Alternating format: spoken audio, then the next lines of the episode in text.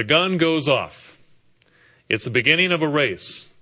The runners surge forward as they cross the starting line, arms pumping, legs pumping, filled with adrenaline. The race has begun. If you've ever been a runner in a race, especially long distance, you know the feeling. For the first few seconds, the runners vie for position with a burst of speed, and then they gradually settle into a steady pace for the long haul. If it's running the mile, the first lap goes by, you're still feeling pretty good. You're loosening up. The nervousness is gone, and the, and the waiting for the start is now gone. Your breathing is steady and methodical. You finish the first lap. You finish the second lap. Then the third lap. By this time, you're halfway done and you start to feel the strain. Your lungs are burning. Your body's craving oxygen. Does this bring back memories if you've ever been in a race? Your legs start to feel like lead weights. Your hands feel heavy like you're, you're swinging lead weights as well. And there are inevitable moments, flashes of, can I keep this up? Can I keep going? What if I can't go any further? And you will yourself to not stop. Don't stop. Just one more step. Just one more step. And then the gun sounds again, the beginning of the last lap. Only one lap from the finish line. There's another surge of adrenaline. By now, though, you're really feeling it. Your legs are tired, your arms are tired, your feet are burning. And yet you have to dig deeper to keep going. You have to make it to the finish line. Brethren, we are in a race. It's called our Christian race, our spiritual walk. If we have been called as Christians and accepted Jesus Christ as our personal Savior, if we've been baptized and begotten by His Spirit, we've started on a path it might be one month ago, or one year ago, or one decade ago, or more. But we are running a race. The question is will you make it to your finish line? Will we all make it to the finish line? I'd like to talk about that today on this holy day, this very special holy day, the Feast of Trumpets.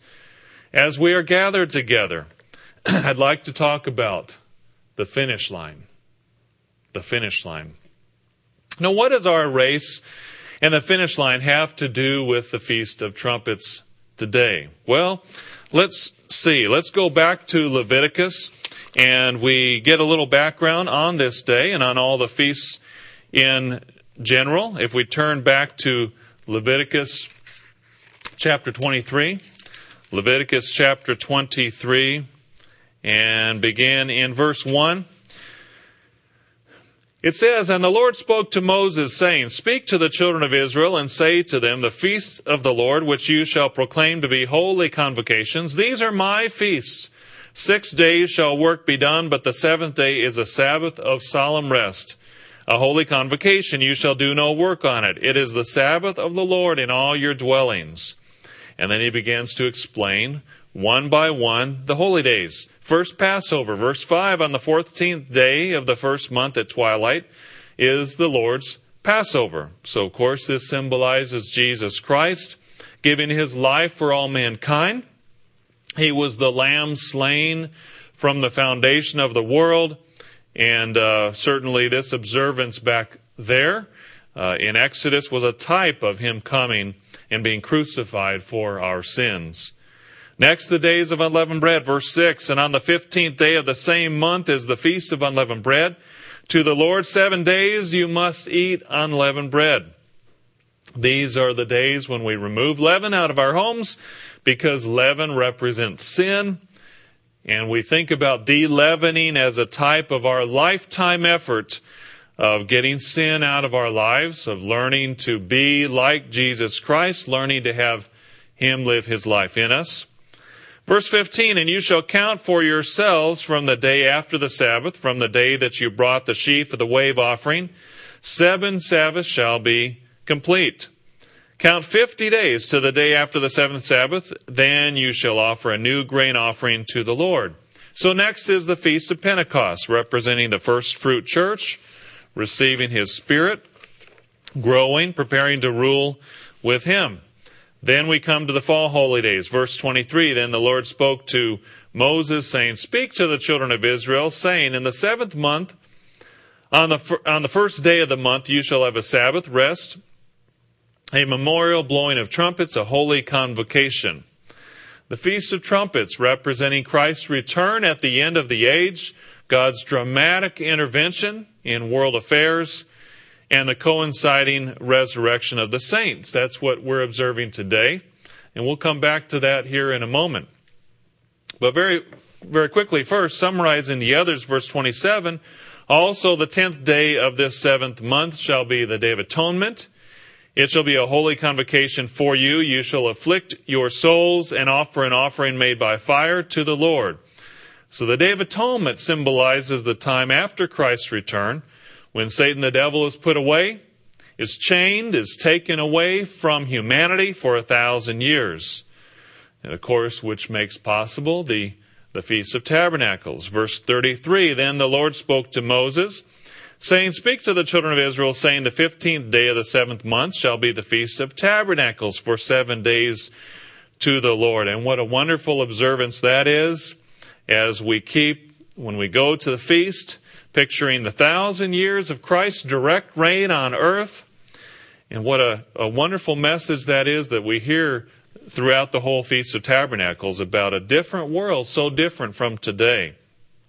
And then, of course, the eighth day of the last uh, eighth day of the feast, rather, the last great day, pictures the great general resurrection when all of humanity, the rest of humanity, will learn what we are learning now. That's called the Great White Throne Judgment period. So, together, all of these holy days picture the great span of time in God's plan of salvation for all mankind. So, what is the significance of the day we are keeping now? The Feast of Trumpets. Well, when we look into the future, there are some amazing things that will all come together when this day is fulfilled. And in one sense, it signals a finish line. Now, what, what do I mean by that? Let's turn over to 1 Thessalonians chapter 4 and verse 13.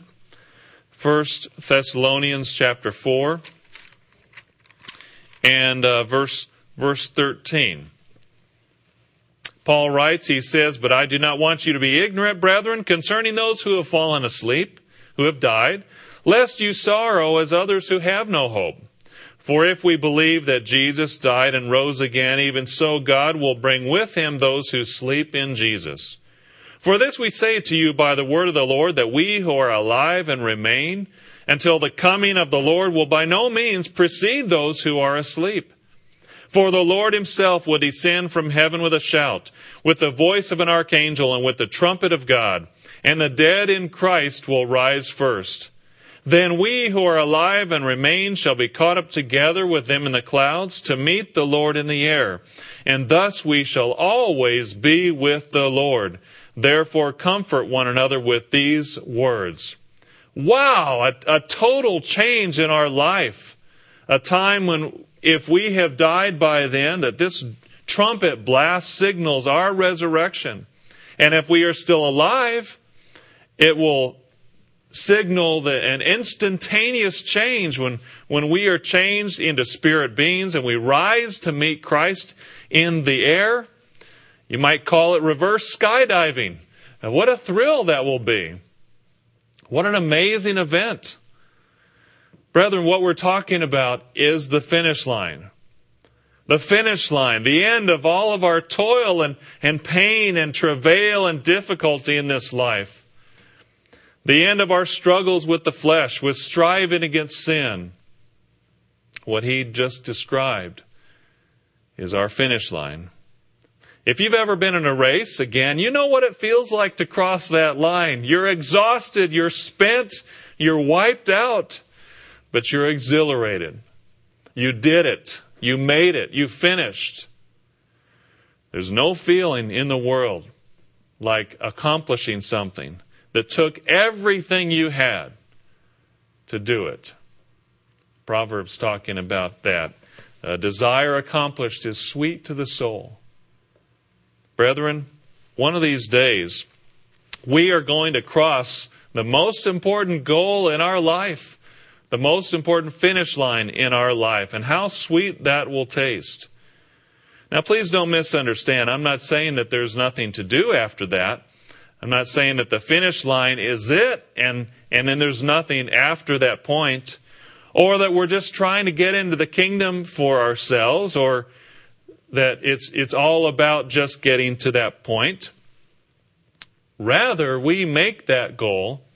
We cross that line so we can be in God's kingdom, be part of the team, and the family to reign here on earth, to bring about the change that we will hear about at the Feast of Tabernacles, to bring peace to the whole world, so we can serve and, and help and live with God and His family together forever. But brethren, unless we first cross that finish line, we won't be there. we will just not be there. Unless we make it to that line, the rest doesn't matter. All the things we talk about at the feast, the millennium, all the things we think about and get excited about, that all comes after we've hit our goal of crossing the line.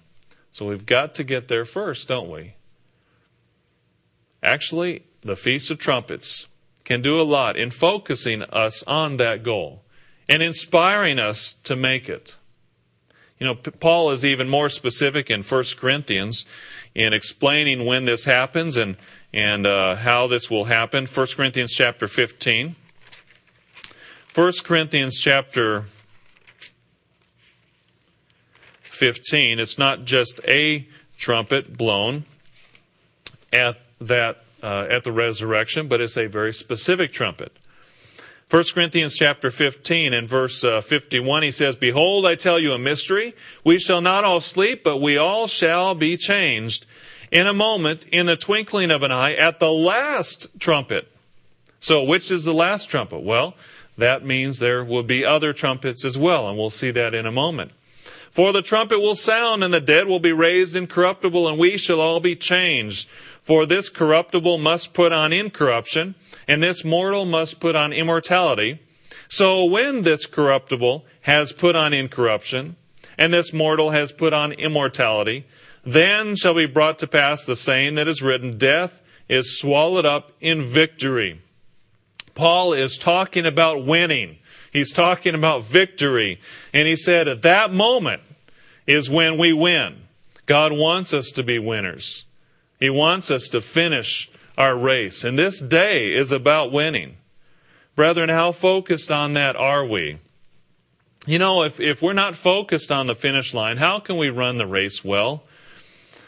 If we're talking again about running a, a, physical race, especially a long distance race where a lot of endurance is, is needed and, ha- and it's very grueling, and how important it is to not give up, focusing on crossing the finish line is crucial.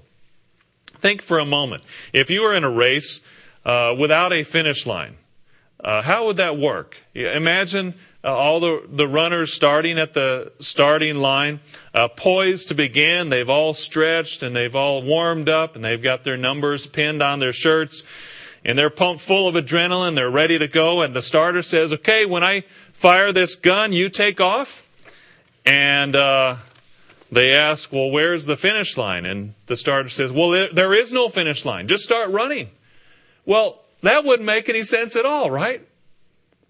If you don't know where the finish line is, how do you know where to run? How do you know how far to run? How do you know how to mentally prepare yourself for crossing that line?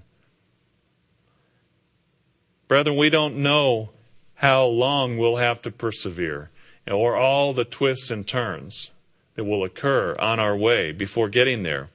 But Jesus Christ does want us to visualize and mentally see the finish line so we can focus on it. We can grab onto it so we can make sure we cross it and we don't flag or fail before that time. Notice in Luke chapter 14. Actually, he says before we even start the race, we've got to powerfully imagine the finish, or else we're not going to make it. Luke chapter 14 and verse Verse 25, he said, Now great multitudes went with him, and he turned and said to them, If anyone comes to me and does not hate his father and mother, wife and children, brothers and sisters, yes, and his own life also, in other words, if they're not willing to put those things subjugated under their focus on obeying him, he cannot be my disciple. And whoever does not bear his cross and come after me cannot be my disciple. For which of you intending to build a tower does not first sit down and count the cost, whether he has enough to finish it? Lest after he has laid the foundation and is not able to finish, all who see it begin to mock him, saying, This man began to build and was not able to finish. So Jesus Christ is saying, I want you to cross that finish line. I want you to make it. But before you even start, understand clearly this race is going to take everything you've got. You're going to have to push. You're going to have to dig deep. Your legs are going to burn. Your arms are going to hurt. Your lungs will feel like bursting. But you can do it. And I will help you. That's counting the cost to make sure we finish no matter what it takes.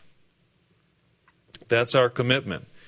You know, even authors today see the wisdom in visualizing the finish line to be successful. Stephen Covey wrote some years ago in his book, Seven Habits of Highly Effective People, uh, under the heading Begin with the End in Mind. He said this To begin with the end in mind means to start with a clear understanding of your destination. It means to know where you're going so you better understand where you are now and so that the steps you take are always in the right direction. It's incredibly easy to get caught up in an activity trap, in the busyness of life, to work harder and harder at climbing the ladder of success, only to discover it's leaning against the wrong wall. How different our lives are when we really know what is deeply important to us and keeping that picture in mind, we manage ourselves each day to be and to do what really matters most. If the ladder is not leaning against the right wall, every step we take just gets us to the wrong place faster. We may be very busy, we may be very efficient, but we will also be truly effective only when we begin with the end in mind. So on the day of trumpets, I think it's good to pause and think about where we're going because this day symbolizes the time when we get there. And we can focus on that. I think this is especially important when we are dealing with trials, as many of us in the Church of God are dealing with trials. Those out in the world are as well. But certainly God's people are not immune to suffering from trials and difficulties. 1 Peter chapter 4 and verse 1, you know, Satan is surely active in, in his grinding many of us with grievous trials. How do we make it? How do we hang in there? How can we keep putting one foot in front of the other?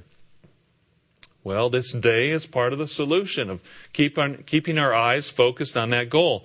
1 Peter 4 and verse 1. Therefore, since Christ suffered for us in the flesh, arm yourselves also with the same mind, for he who has suffered in the flesh has ceased from sin, that he no longer should live the rest of his time in the flesh for the lusts of men, but for the will of God. He's saying, steel yourself for the race Set your mind on the finish line. As Christ suffered, so we're going to suffer as well.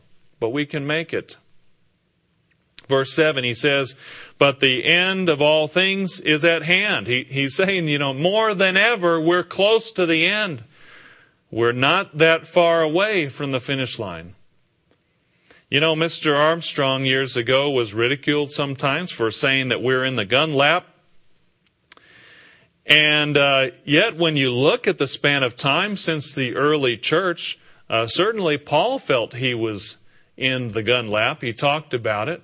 Uh, we see references to uh, this, the New Testament writers saying we are in the, the end times already. Uh, certainly, the latter half of the 20th century was the gun lap when you, when you look at the vast span of time. And we're even closer now. Things are happening around us all the time that are setting the stage for some pretty dramatic events. He says, Therefore be serious and watchful in your prayers, and above all things have fervent love for one another, for love will cover a multitude of sins. Be hospitable to one another without grumbling. Verse 12, Beloved, do not think it strange concerning the fiery trial which is to try you, as though some strange thing happened to you, but rejoice to the extent that you partake of Christ's sufferings that when his glory is revealed, you may also be glad with exceeding joy. You notice where the focus is. Paul is saying, be patient, be steady, just keep going so that when he returns, when his glory is revealed, we will be there. We find this over and over. A clear and absolute zeroed in focus on that moment Christ's return, the change of the saints. Really a pivot point in end time events. we need the vision to see that clearly and drive for it, especially when we're in trials and difficulties. You know, we, we rehearse some pretty difficult things on the day of trumpets, some things that are going to happen before the finish line comes. And we're going to need perseverance. We're going to need strength and courage and vision to finish our race because some pretty difficult things are going to happen. Let's, let's look at a few and review a, a few of these things. Revelation chapter 4.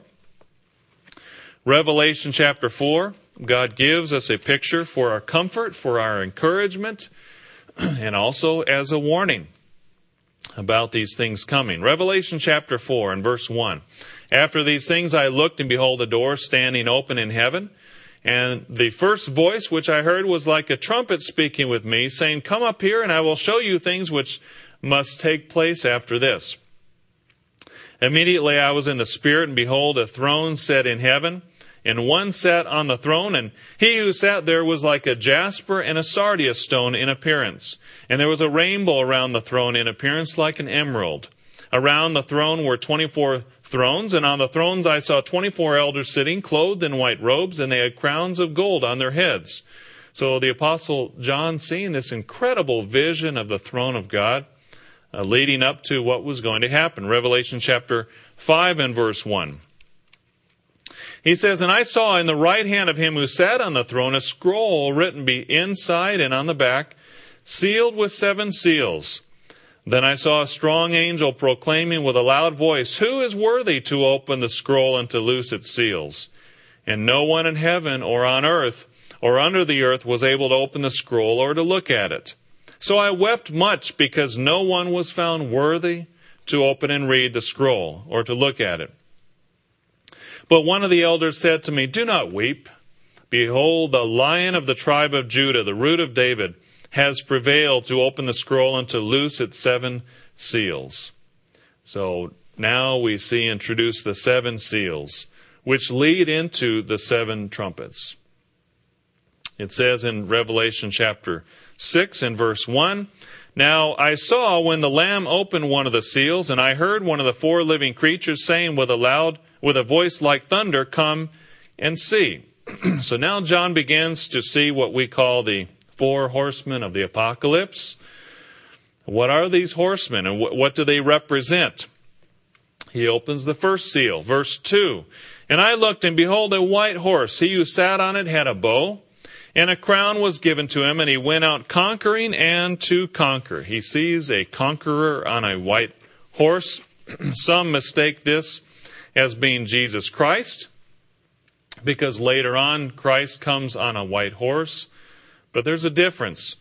Uh, later on, Jesus is shown coming from heaven with the name faithful and true, making war in righteousness, and out of his mouth goes a sharp sword to smite the nations. But this impostor is none of these things.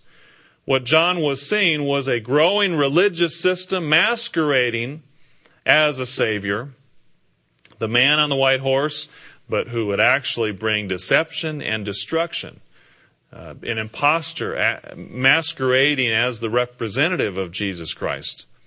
He would be in league with the next horseman. Verse 3. When he opened the second seal, I heard the second living creature saying, Come and see. Another horse, fiery red, came out, and it was granted to the one who sat on it to take peace from the earth, and that people should kill one another, and there was given to him a great sword. So the second horseman comes, and this horse is red, uh, symbolizing war. As we read in Matthew 24, we read of wars and rumors of wars, regional wars, great world wars, leading up to, to horrific destruction at the final resurrection of this beast power. So we see the false prophet and we see the beast, one a religious conqueror and one a military conqueror. Verse 5 When I, he opened the third seal, I heard the third living creature say, Come and see. So I looked, and behold, a black horse, and he who sat on it had a pair of scales in his hand. And I heard her voice in the midst of the four living creatures saying, A quart of wheat for a denarius, and three quarts of barley for a denarius, and do not harm the oil and the wine. What does this mean? Well, the marginal reference explains that a denarius is one day's wage. So it's talking about seeing, John was seeing hyperinflation the re- result of, of these conquerors and, and uh, warfare and strife, food becomes scarce. And yet, as our booklet brings out, uh, Revelation, the mystery unveiled, it's not talking about yet the whole collapse of society because expensive things are still available uh, for the wealthy. The, the wine and the oil is still available for those who are, who are not on the edge of poverty uh, while many others are going hungry. You know, we are getting a, a tiny taste of this in some respects in many places around the world, a precursor of sorts. Uh, we have hundreds of thousands of people uh, living in refugee camps all over the world that were meant to be temporary but have been become permanent.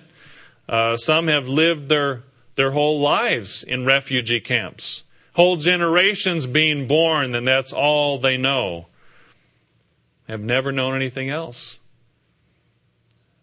John is, is showing, and what was revealed to him, that things are going to get worse before they get better. Verse 7 When he opened the fourth seal, I heard the voice of the fourth living creature saying, Come and see.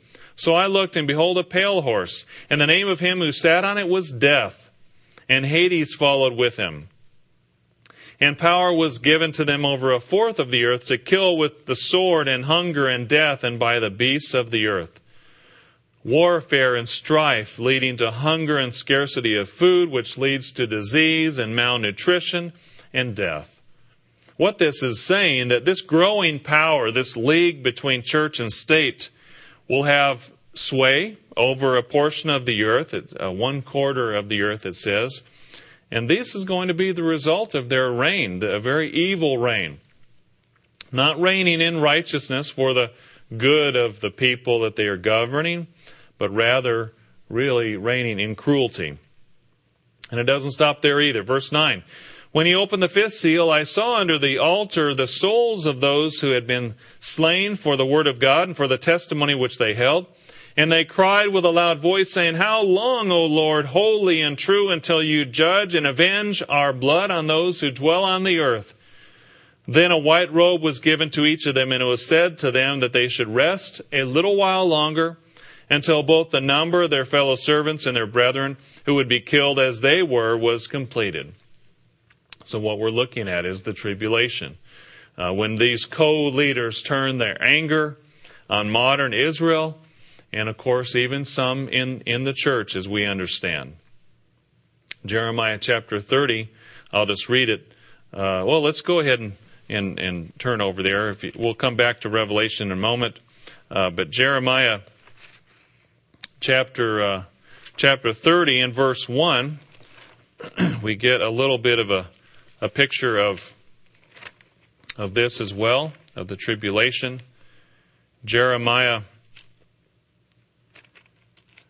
chapter 30 and verse 1. I'll get a drink of water here.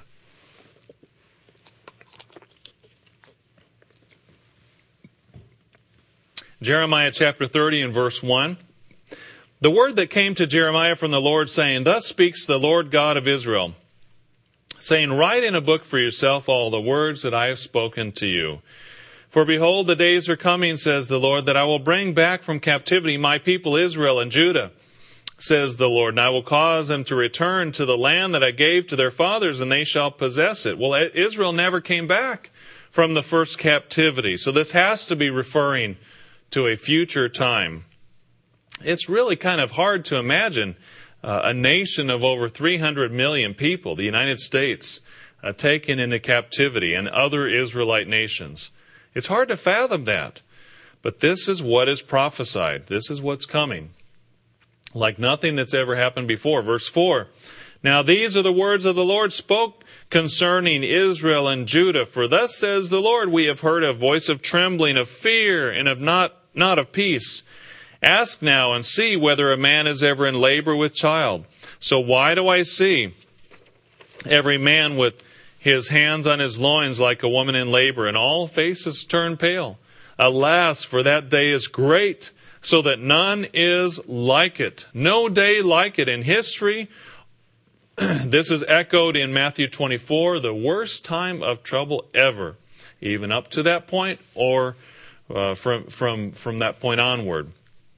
And it is the time of Jacob's trouble, but he shall be saved out of it.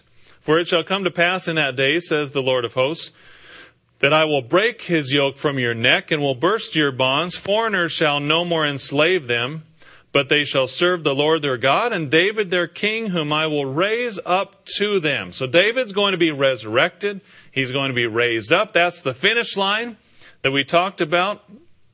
But before that, Israel will be punished for her sins.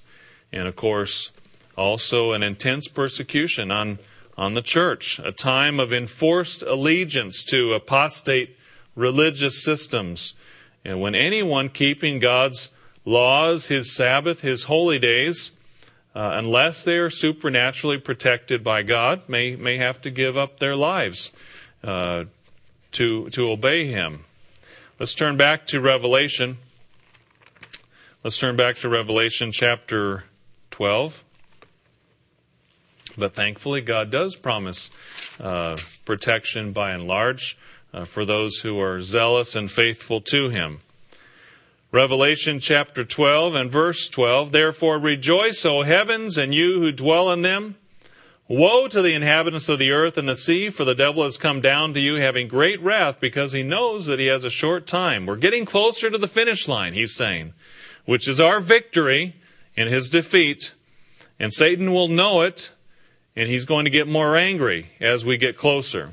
Verse 13 Now when the dragon saw that he had been cast to the earth, he persecuted the woman who gave birth to the male child, but the woman was given two wings of a great eagle, that she might fly into the wilderness to her place where she is nourished for a time and times and half a time from the presence of the serpent.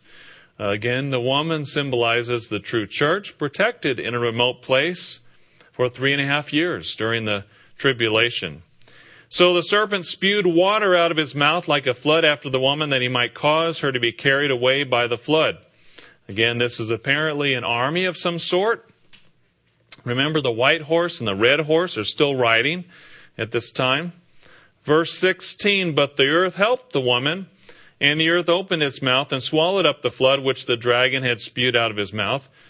And the dragon was enraged with the woman, and he went to make war with the rest of her offspring, who keep the commandments of God and have the testimony of Jesus Christ. In the coming days, it's not enough to just keep the commandments and believe in Jesus. The scripture shows that. Not if we want to be protected from really hard times. There's something deeper and of course, if we have eyes to see it, uh, that's what God is telling us. It, it, it's we need to be fully functioning in His His church and His work. We need to be preparing for our role in His kingdom zealously, not just keeping the commandments, not just having faith in in Jesus Christ as our Savior. We need to be conforming every every bit of our lives to His will and following His will, and changing and, and growing we need to be Philadelphians. We need to, to take the admonition uh, that is given to Laodicea, and we need to be true Philadelphians. Let's turn over to Ezekiel chapter 9. Here is a, uh, another part of the prophecy talking about God punishing the houses of Israel and Judah for their, their sins. But notice, before he does that, there's something very interesting that happens. Ezekiel chapter 9 and, uh, and verse 1. He says, Then he called out in my hearing with a loud voice, saying, Let those who have charge over the city draw near, each with a deadly weapon in his hand. And suddenly six men came from the direction of the upper gate, which faces north, each with a battle axe in his hand. One man among them was clothed with linen and had a writer's inkhorn at his side. They went in and stood beside the bronze altar. Now the glory of the Lord of, of God of Israel had gone up from the cherub where it had been to the threshold of the temple, and he called to the man clothed with linen, who had the writer's inkhorn at his side. And the Lord said to him, Go through the midst of the city through the midst of Jerusalem and put a mark on the foreheads of the men who sigh and cry over all the abominations that are done within it. To the others he said in my hearing, Go after him through the city and kill. Do not let your eyes spare, nor have pity. Utterly slay old and young men, maidens and little children and women, but do not come near anyone, anyone on whom is the mark. And begin at my sanctuary. So they began with the elders who were before the temple, putting a mark on the foreheads of those who sigh and cry for the abominations done in Israel. Brethren, are we fence setters? Do we have one foot in the church and one foot out?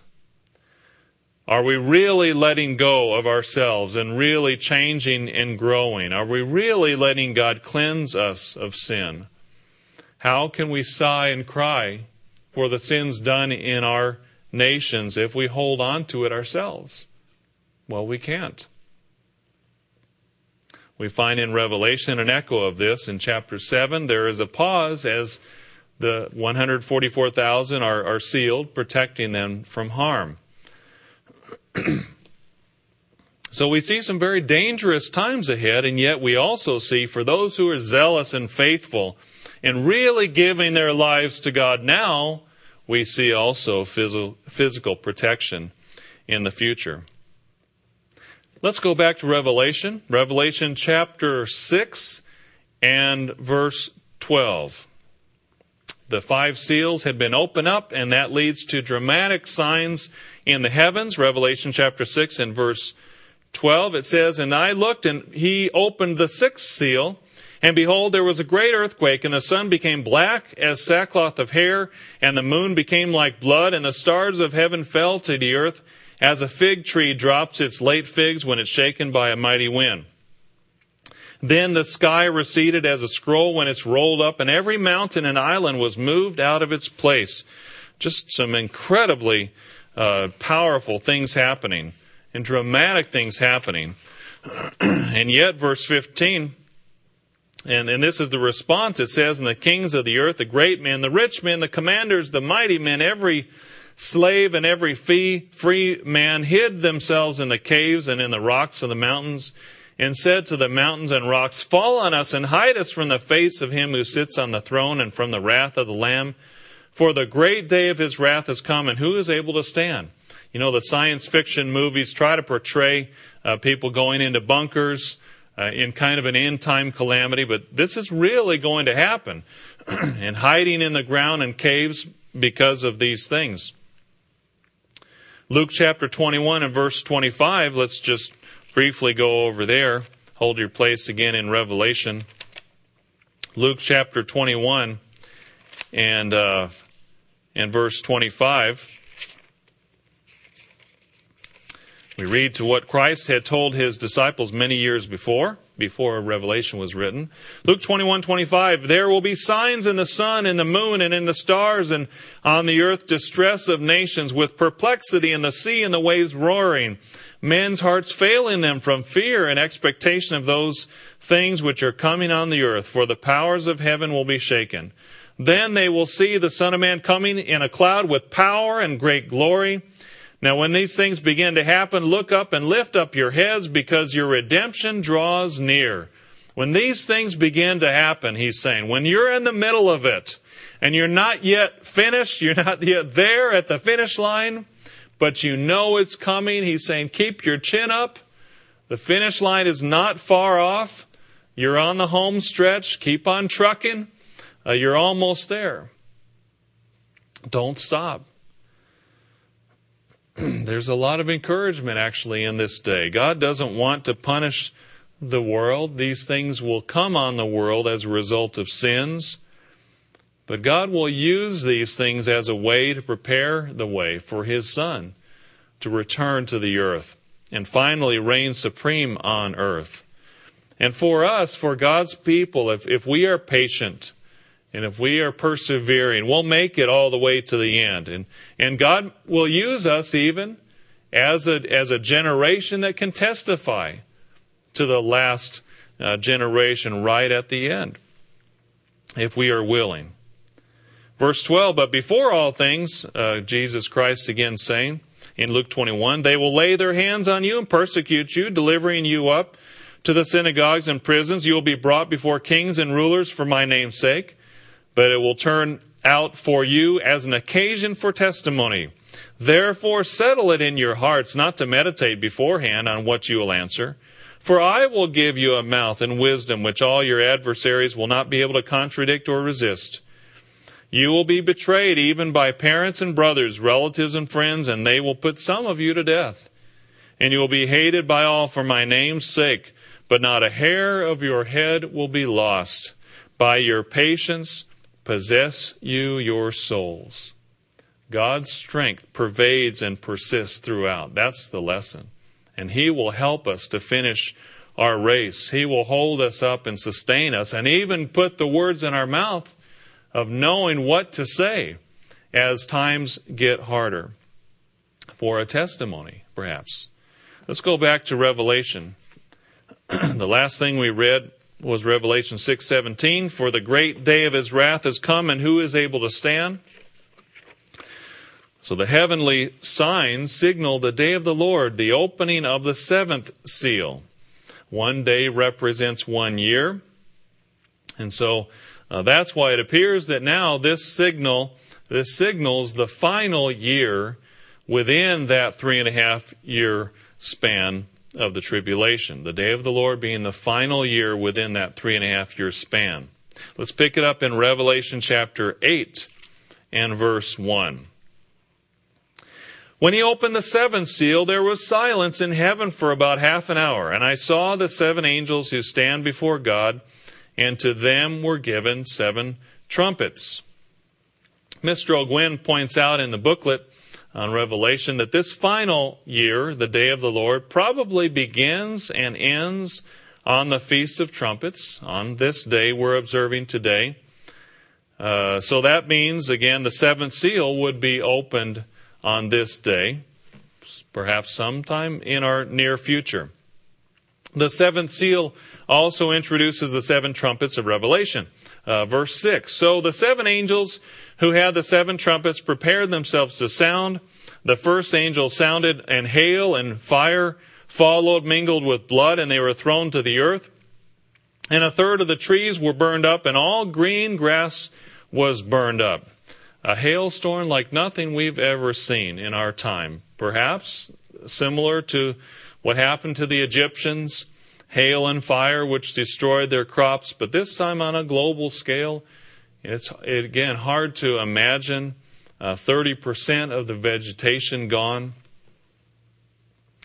Verse 8 then the second angel sounded, and something like a great mountain burning with, with fire was thrown into the sea, and a third of the sea became blood, and a third of the living creatures in the sea died, and a third of the ships were destroyed.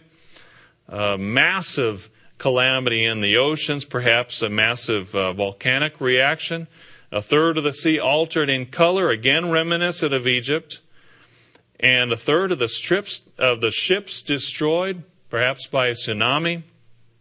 We've seen how destructive they can be in recent times. Uh, this, this, is a horrible de- catastrophe, talking about thousands and thousands of ships being destroyed. You know, when we had the attacks on the Twin Towers uh, in the United States back in 2001, and it disrupted air traffic for a few days, it had a huge effect on our economy. What effect will this have when thousands of ships perhaps are wiped out? Not pleasant. Not pleasant, but it is, again, God is softening up mankind to repent. And yet mankind will continue to, many of mankind will not repent. Next, verse 10. Then the third angel sounded, and a great star fell from heaven burning like a torch, and it fell on a third of the rivers and on the springs of water. The name of the star is wormwood. A third of the waters became wormwood, and many men died from the water because it was made bitter. Then the fourth angel sounded, and a third of the sun was struck, and a third of the moon, and a third of the stars, so that a third of them were darkened. A third of the day did not shine, and likewise the night. And I looked, and I heard an angel flying through the midst of heaven, saying with a loud voice, Woe, woe, woe to the inhabitants of the earth, because of the remaining blasts of the trumpet of the three angels who are about to sound. Revelation 9, verse 1. Then the fifth angel sounded, and I saw a star uh, fallen from heaven to the earth. To him was given the key to the bottomless pit. And he opened the bottomless pit, and smoke arose out of the pit like the smoke of a great furnace. So the sun and the air were darkened because of the smoke of the pit. Then out of the smoke locusts came upon the earth, and to them was given power, as the scorpions of the earth have power. So the same system we described earlier, the beast power in league with the false prophet.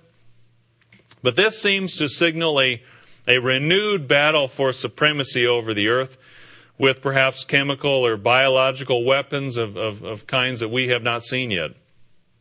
Verse 4 They were commanded not to harm the grass of the earth or any green thing or any tree, but only those men who do not have the seal of God on their foreheads. And they were not given authority to kill men, but to torment them for five months. You can read and compare with Daniel 11, uh, talking about the conflict between the um, also between the king of the north and the king of the south at, at the, at the end time. Revelation chapter 9 and verse 13. Then the sixth angel sounded, and I heard a voice from the four horns of the golden altar which is before God, saying to the sixth angel who had the trumpet, Release the four angels who are bound at the great river Euphrates. So the four angels who had been prepared for the hour and day and month and year, God always does things on time, were released to kill a third of mankind now the number of the army of the horsemen was 200 million. I heard the number of them, and thus I saw the horses in the vision. Those who sat on them had breastplates of fiery red, hyacinth blue, and sulfur yellow. And the heads of the horses were like the heads of lions, and out of their mouths came fire, smoke, and brimstone. By these three plagues, a third of mankind was killed by the fire and the smoke and the brimstone which came out of their mouths it's hard to fathom, really, what is going to happen in this nuclear exchange, apparently. The thing that men have feared the most since World War II, a massive nuclear war and fallout, worst case scenario, a third of humanity dead. Not just thousands, not just millions, but perhaps two billion people. You know, this is the result of sin. This is the result of Satan's way of life. Two million people. This is what Jesus Christ prophesied would happen after the sixth trumpet sounds. Now, again, remember, we're waiting for the seventh trumpet. That's the last trumpet. That's the finish line. But these are the things that will happen as we get closer to that finish line. Truly awful things as a result of man's stubbornness and sin. And yet, after all of this, there, it's hard to imagine, but there are still some who will not repent. Verse 20. But the rest of mankind who are not killed by these plagues did not repent of the works of their hands that they should not worship demons and the idols of gold, silver, brass, stone, and wood, which can neither see nor hear nor walk. And they did not repent of their murders or their sorceries or their sexual immorality or their thefts. It, it, inconceivable. But millions and millions of people will still stubbornly hang on to their way, their carnal way, and refuse to submit to God? You know, it's interesting. It's not be- that they won't have a witness, because we read about the two witnesses who will be prophesying. And it will be very public. And their ministry will be understood, uh, uh apparently broadcast uh, for all to see. Let's turn over to Revelation chapter 11 to get a, a glimpse of that. Revelation chapter 11 and verse 4. it says, These are the two olive trees and the two lampstands standing before the God of the earth, and if anyone wants to harm them, these are two witnesses. Fire proceeds from their mouth and devours their enemies, and if anyone wants to harm them, he must be killed in this manner. These have power to shut heaven so that no rain falls in the days of their prophecy. And they have power over waters to turn them into blood and to strike the earth with all plagues as often as they desire. So as all of these things are happening, there will be a witness. There will be someone who is explaining why these things are happening. And yet they will begin to see these witnesses as the enemy instead of someone who is telling them the truth. Verse 7 When they finish their testimony, the beast that descends out of the bottomless pit will make war against them and overcome them and kill them. And their dead bodies will lie in the street of the great city, which spiritually is called Sodom and Egypt, where also our Lord was crucified. Then those from the peoples, tribes, tongues, and nations will see their dead bodies three and a half days and not allow their dead bodies to be put into graves. And those who dwell on the earth will rejoice over them, make merry, and send gifts to one another, because these two prophets tormented those who dwell on the earth. Apparently, this will not be done in a corner. It will not be a private thing. It will be broadcast and, and understood by people from all over the earth. Now, after the three and a half days, the breath of life from God entered them, and they stood on their feet, and great fear fell on those who saw them. So this brings us to the seventh trumpet. Now let me read from the book Revelation, The Mystery Unveiled. This is on page 33. Revelation, The Mystery Unveiled, our, our booklet. Under the heading, The Last Trumpet Sounds. He writes, We now come to the midpoint of the book of Revelation and the defining moment of end time events. Isn't that interesting? All that we have been talking about, as we've been talking about the seventh trumpet, the last trumpet, is the defining moment of end time events. It's our finish line.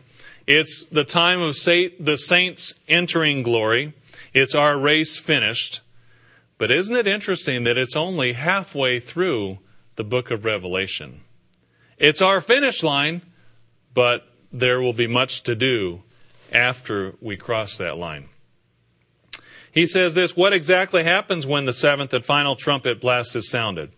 Revelation 11:15 states, "Then the seventh angel sounded, and there were loud voices in heaven saying, The kingdoms of this world have become the kingdoms of our Lord and of his Christ, and he shall reign forever and ever.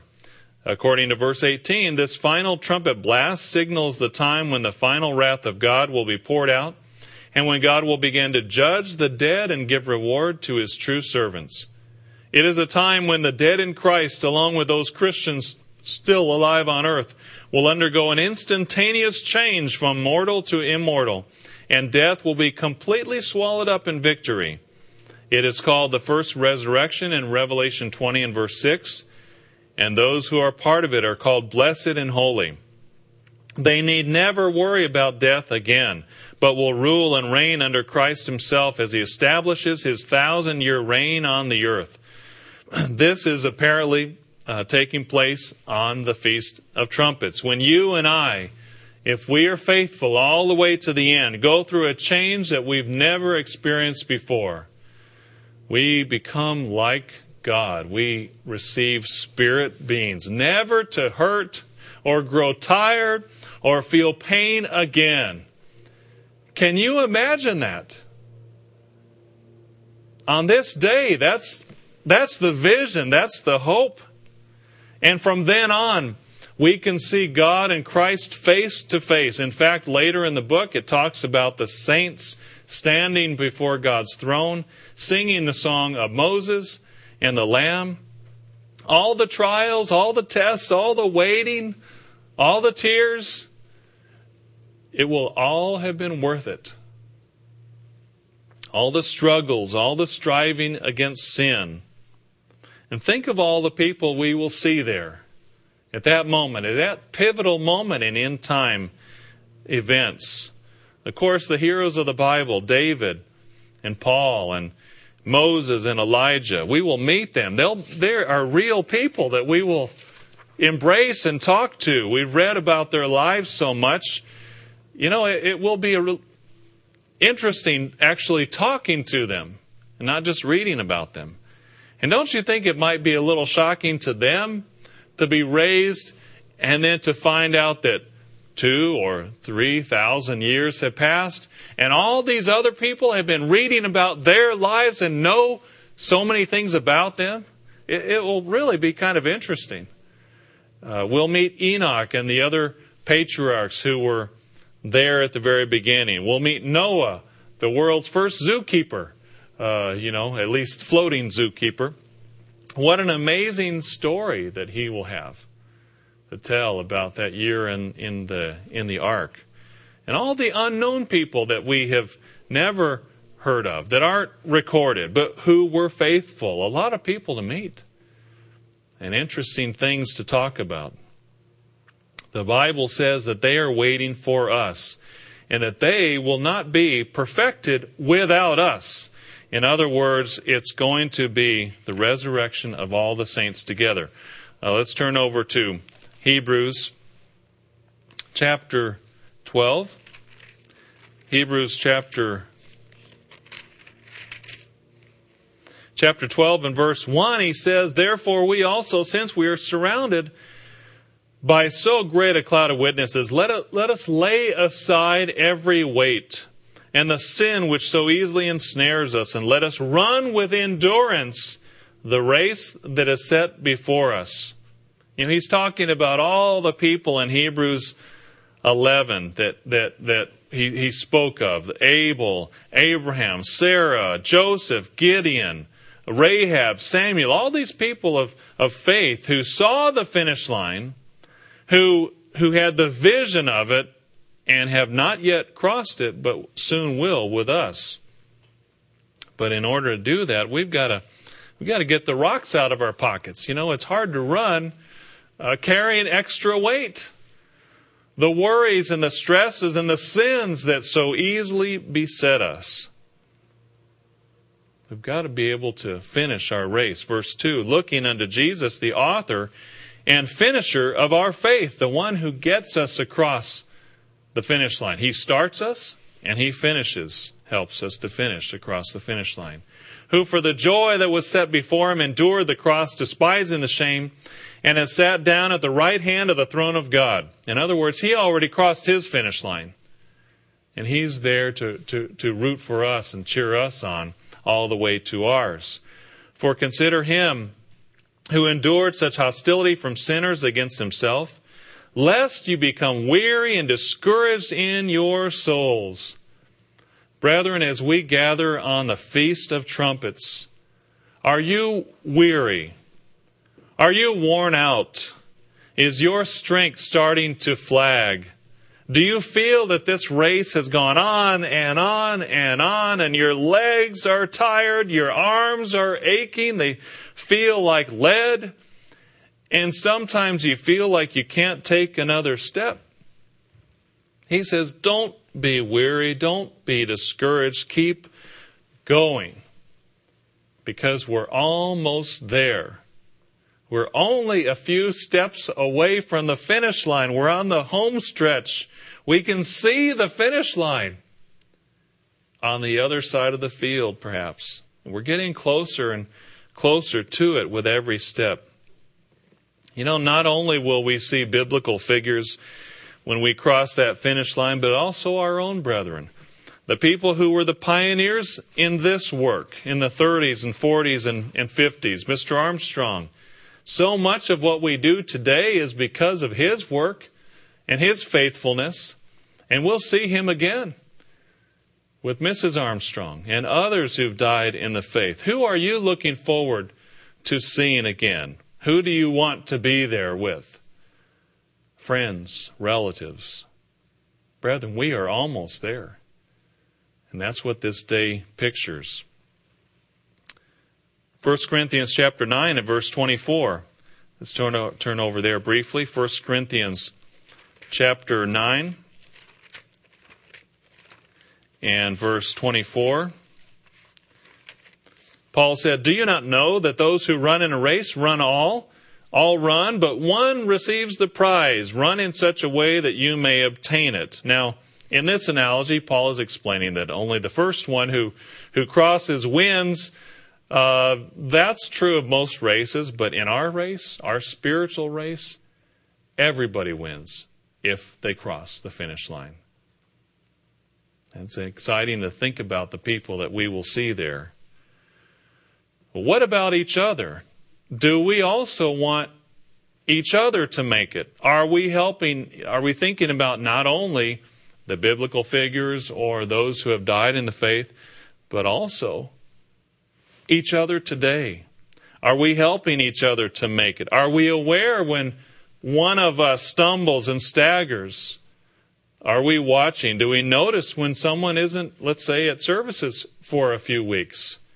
Do we reach out to them to see if they're okay? Are they sick? Are they, do they have any needs that we can help fill? Do we have close friends that we can rely on and reach out to in times of stress? Because we all have trials and difficulties. We can't run the race for each other. But you know, we need support, especially when we struggle. A hand supporting us, keeping us from falling when we need it, sure is important. And the relationships with our brethren together really help us. We're going to cross the line together. Let's help each other along as we can. Verse 25, he says, And everyone who competes for the prize is temperate in all things. Now they do it to obtain a perishable crown, but we for an imperishable crown. Therefore I run thus, not with uncertainty, thus I fight, not as one who beats the air. But I discipline my body and bring it into subjection, lest when I preach to others, I myself should become disqualified. He's saying we've got to keep fighting, we've got to keep moving forward, and we've got to help each other to make it. You know, our change in the resurrection at the last trump does not mean the end of problems on earth. Going back to the story of Revelation, we see the seven last plagues are poured out after the saints are raised to life. From the description of them, they probably only last a few days. Again, as Mr. O'Gwen explains uh, in the booklet about Revelation, uh, they are so disastrous, all life would be wiped out if they lasted more than a few days. And as he points out, they may occur, they, they seem to happen within a nine within the nine day period between the Feast of Trumpets and the Day of Atonement when Satan is bound. Revelation chapter 16 and verse 1, uh, just quickly reviewing some of the, the seven last plagues, he says, Then I heard a loud voice from the temple saying to the seven angels, Go and pour out the bowls of the wrath of God on the earth. Verse 2, painful sores on those with the mark of the beast. Verse 3, a second plague, the, the sea becomes blood, every living creature dies. Uh, verse 4, the third plague, the rivers and springs become blood. Verse 8, the fourth plague, the sun scorches men with fire. Verse 9, the fifth plague, pain and darkness. They're still blaspheming God. Verse 12 The sixth plague, Euphrates is dried up. The armies of the east cross, the armies are gathered. Verse 17, the seventh plague. Great hail from heaven falls, and they're still blaspheming God. And so finally, Jesus Christ personally fights against these armies. Revelation chapter 19. Revelation chapter 19, we find in verse 11. Verse 11 Now I saw heaven open, and behold, a white horse, and he who sat on him was called Faithful and True. And in righteousness he judges and makes war. his eyes were like a flame of fire, and on his head were many crowns. He had a name written that no one knew except himself. He was clothed with a robe dipped in blood, and his name is called the Word of God, the, the real Savior, not the pseudo Savior who actually brings destruction. Verse 14 And the armies in heaven, clothed in fine linen, white and clean, followed him on white horses. It's interesting. The saints are put to work right away after the resurrection, after we cross the finish line, assisting Christ in subduing the nations. Verse 15 Now out of his mouth goes a sharp sword, that with it he should strike the nations, and he himself will rule them with a rod of iron. He himself treads the winepress of the fierceness and wrath of Almighty God, and he has on his robe and on his thigh a name written King of Kings and Lord of Lords. So Jesus Christ fights the armies, takes the beast and false prophet captive, casts them into the lake of fire and of course, on the Day of Atonement, chains and binds Satan the devil. And then, of course, the, st- the stage is set for the Feast of Tabernacles, for the millennium, for rebuilding, for renewing, and for restoration. Really, an amazing picture we see of the future. You know, do we take this picture for granted? Do we take this amazing picture of the future for granted when many other people do not simply understand this who, who are nominal Christians. They, they are clueless about the holy days in general and the Feast of Trumpets in particular. And yet, God has given us an understanding to understand the future, understand what's going to happen, and understand where our race will end. Brethren, we see the finish line but it's not just for ourselves, is it? We see it for the rest of this world too. We see that God has a hope in store for the world. There is hope. There is joy. There is peace. There is something better coming. And this day reminds us of it, gives us a clear picture of it, and gives us the encouragement to keep going, to cross our finish line.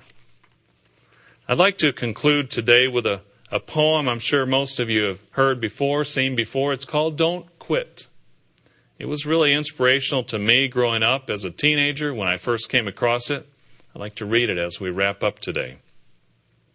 When things go wrong, as they sometimes will, when the road you're trudging seems all uphill, when the funds are low and the debts are high, and you want to smile, but you have to sigh, when care is pressing you down a bit, Rest if you must, but don't you quit.